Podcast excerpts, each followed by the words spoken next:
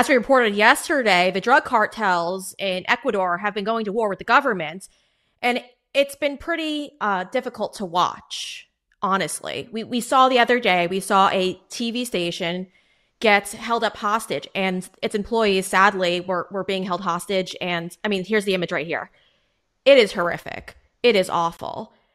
Then you're also looking, as we played earlier, universities being taken over by these cartels. I mean, look at these students, professors, they've all been held hostage. And many of you might have not been paying attention, and rightfully so. There's so much going on here in the United States. But this is something that we need to be watching because let's be honest, with Joe Biden, our borders are wide open. And we don't know if we're getting people who are fleeing this amount of violence right now, or we don't know if we're getting the cartels themselves. So ultimately, I know somebody who could help us understand what's going on. And I want to bring him in. He's the award winning journalist, Paulo Figueiredo. Paulo, thank you for joining us. You're also the host of a podcast, which I highly recommend our audience go and give it a listen. It is on Rumble, the Paulo Figueiredo show. So thank you for joining us. We want to discuss what's going on in Ecuador because I think most Americans need to understand it because it does have ramifications here in the United States. So can you break down what happened just this week alone uh, with the cartels going to war with their government? Well, uh, Breanna, it's very interesting, and it's an interesting subject for America because the United States, as you know, is the world's largest uh, drug uh, consumer in the world, and uh, Ecuador is uh, located in a strategic position on the Pacific coast of South America, making it a very convenient uh, transit point for drugs that are produced in Colombia and Peru, and the, the the country also has a, a long and, and porous border with Colombia which it makes it uh, very difficult to control the, the, cartels and the drug trafficking. And the drug trade is a major source of corruption and violence in Ecuador. Mm-hmm. So what we're seeing right now has everything to do with that, drugs and cartels. And they're the, the main source of violence. And and the cartels has have they have been escalating things significantly in the, the past few years. Um, and what we're seeing now marks it, the the the worse uh, of uh, something that's been going on for a long time. We had the highlight of it uh, last year was the assassination of uh, the candidate for president, uh, Villavicencio, uh, yeah. which is, was a, a former inve- investigative uh, journalist, a congressman, and he was very strong, has had very strong position against the left candidate, Rafael Correa and uh, Rafael Correa endorsed a candidate that promised to bring him uh, to pardon him, bring him back to power, and all that. Mm. And and uh, the, all all this, all these people on the left that, that are supported by the drug cartel people, they are part of the the the Foro de São Paulo, which is an organization of Latin American uh, leftist leaders. So this is what's been going on. Unfortunately, the reality is that this is not unique to to Colombia to, uh, to Ecuador. Uh, this like uh, mm-hmm. Ecuador was actually. Uh, I'm, I'm going to talk about Colombia in a second, but Ecuador was uh, actually a very peaceful and secure society, safe society. It hasn't, um, and the violence just skyrocketed by almost 1,700 percent in in just five years since 2018. So yeah. for for yeah. them, what what's mm-hmm. going on? It's unprecedented. The, give you the actual numbers they had a uh, they were very safe, safer than the, any big town or city in the United States. Uh, they had six homicides per 100,000 inhabitants in 2018, and now they have 44. So and and from 40 from 2022 to 2023, it doubled. And like I said, this is this is not unique. Um, if you go to Brazil right now, Bahia, which is one of the largest states of, of Brazil, it has mm-hmm. 47. So it's more, Bahia is still more dangerous than Ecuador, even with everything that's going on. Rio de, Rio de Janeiro, the f- famous Rio from all the movies and, and everything. Uh, Rio has uh, Rio has 30 homicides per 100,000 inhabitants, but he had 52 in the 90s.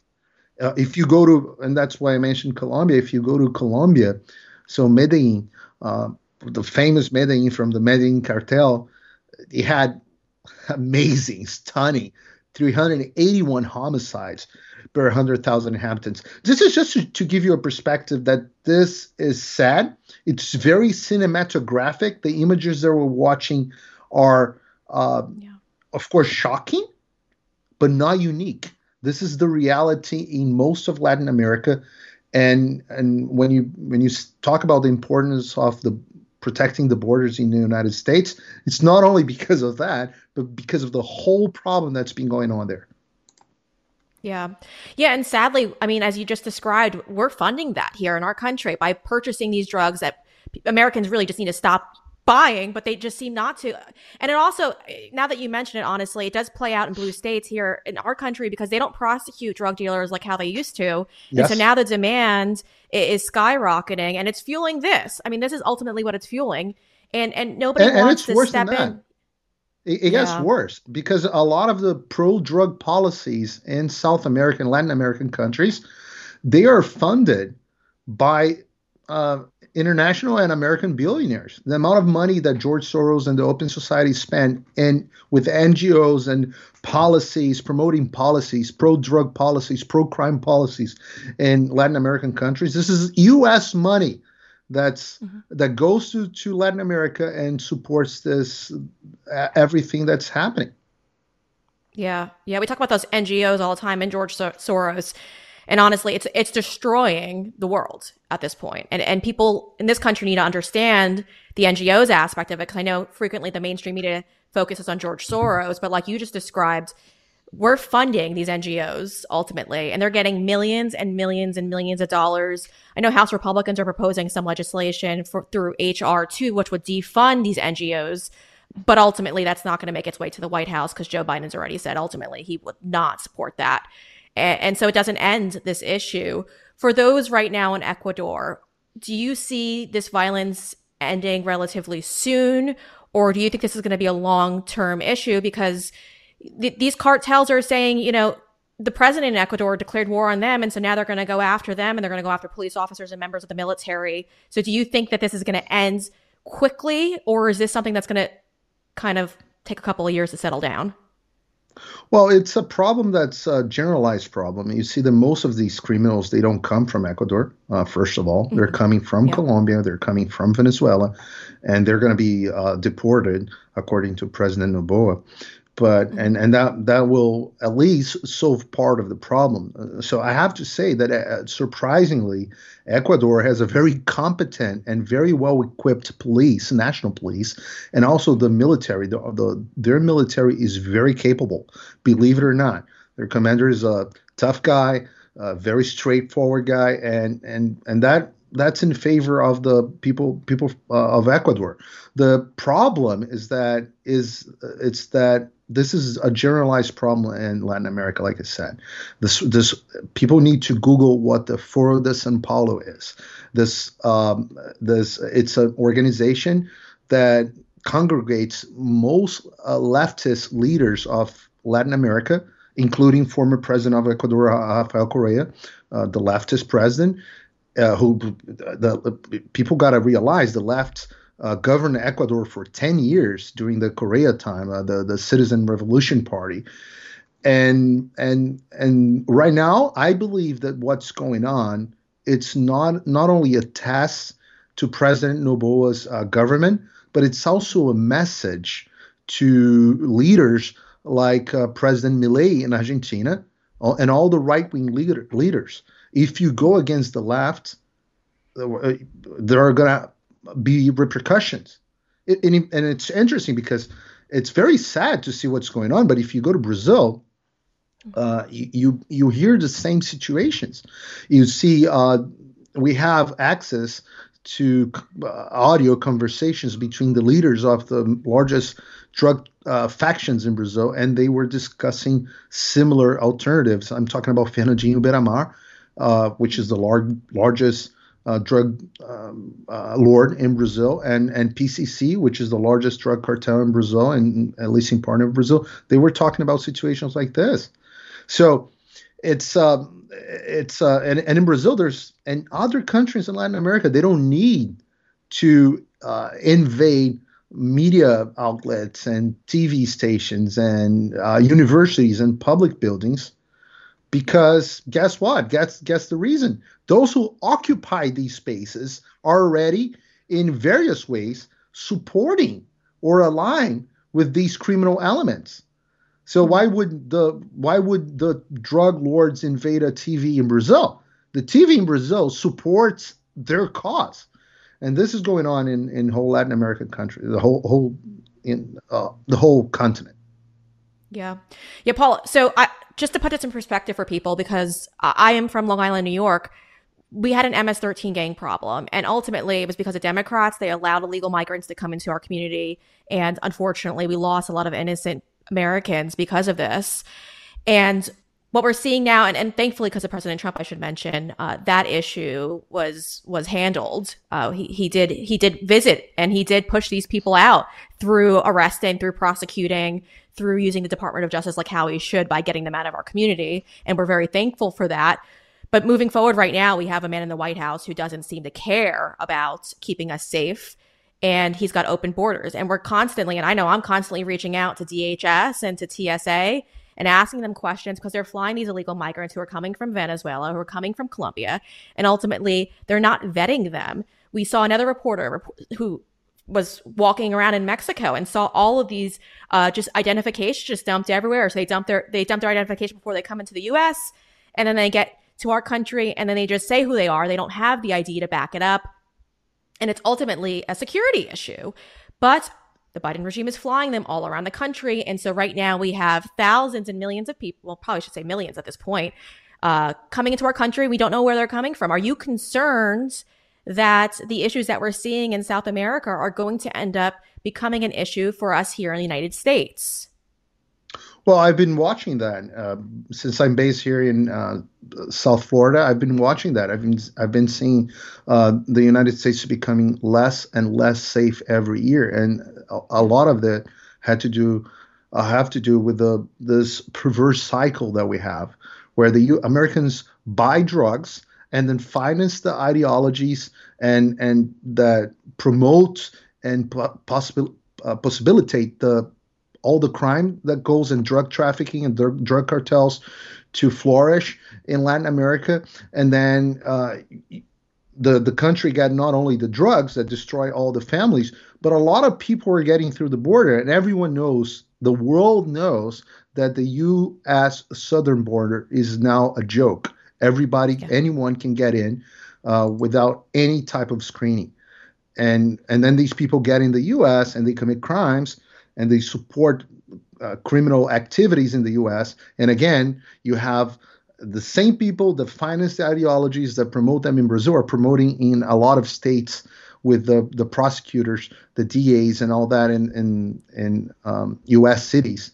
They're letting these people go. So it's it's a whole cycle. It's a yeah. it's a cycle of violence, and it's evil, if you ask me, because families are destroyed, people die, and uh, but uh, uh, you can be sure there are some people who are benefiting from it. Yeah, yeah, and those people are usually the evil ones that we don't want benefiting from it.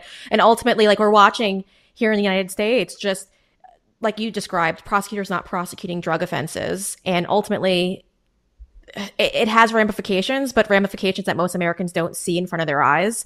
And the cartel violence that's happening in South America is just directly and I know it's pretty shameful to say this, but we're directly responsible for it. And until Americans take take responsibility for it and deal with that directly, sadly, I think this this will always be an issue. And um, it's unfortunate, but uh, if we don't get a Republican in there like President Trump or even Governor Ron DeSantis, uh, who takes these issues seriously, we will not see this issue. Uh, I guess just reduced.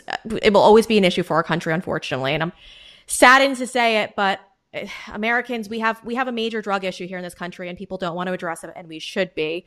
Paulo, thank you for joining us today. I appreciate it. I know it was a it was interesting topics for sure, but uh, next time we'll have you on for something a little bit uplifting.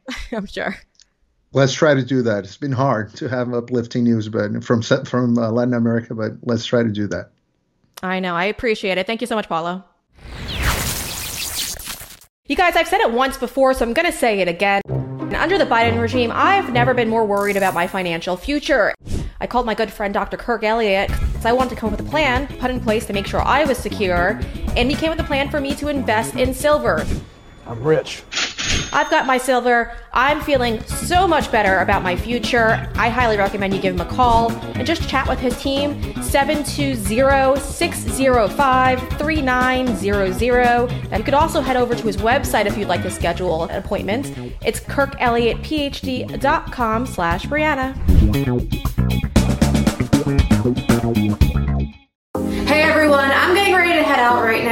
Before I go, I always have to put on some deodorant. And I used to look all the time for the best deodorant. I couldn't find it on the shelves at all until our good friends over at GiveADerm came out with a brand new deodorant. This one's called Pits Me Off. It's incredible. Watch this, it's super easy. Ta-da! And that's all you need. And it dries super quick. Obviously, I'm wearing black. There's no white residue left over. It's a natural deodorant. It's made right here in the USA. There's none of those Chinese harmful chemicals also included in it. It's giveaderm.com and then use the promo code Breanna for 10% off. You gotta try it. I want to let our audience in on a little secret. I'm saving hundreds of dollars each year after switching over both of my lines to Patriot Mobile. Yes, so now my business and personal line are with Patriot Mobile. Now, Patriot Mobile uses the same towers that you're probably already using now, except it's less expensive. So, my 5G towers that I love to use my old provider, I'm still using them now. I'm just paying significantly less money to do so. And on top of it all, Patriot Mobile believes in the same things you and I believe in. They have the same morals. So they donate to causes that are like pro life causes, veteran causes, and even the NRA. It's incredible. So I highly recommend you head over to patriotmobile.com right now, take a look at their plans, and sign up. And today, if you sign up and use promo code Breanna, they're going to waive the activation fee. Yes, you heard it right. They're going to waive the activation fee. Just make sure you use promo code Breanna, B R E A N N A. if you enjoyed that segment, make sure you hit that like button. And if you want to see the news before it becomes the news, you have to subscribe to our channel. And well, if you have a liberal friend that you're looking to save, make sure you share this content with them.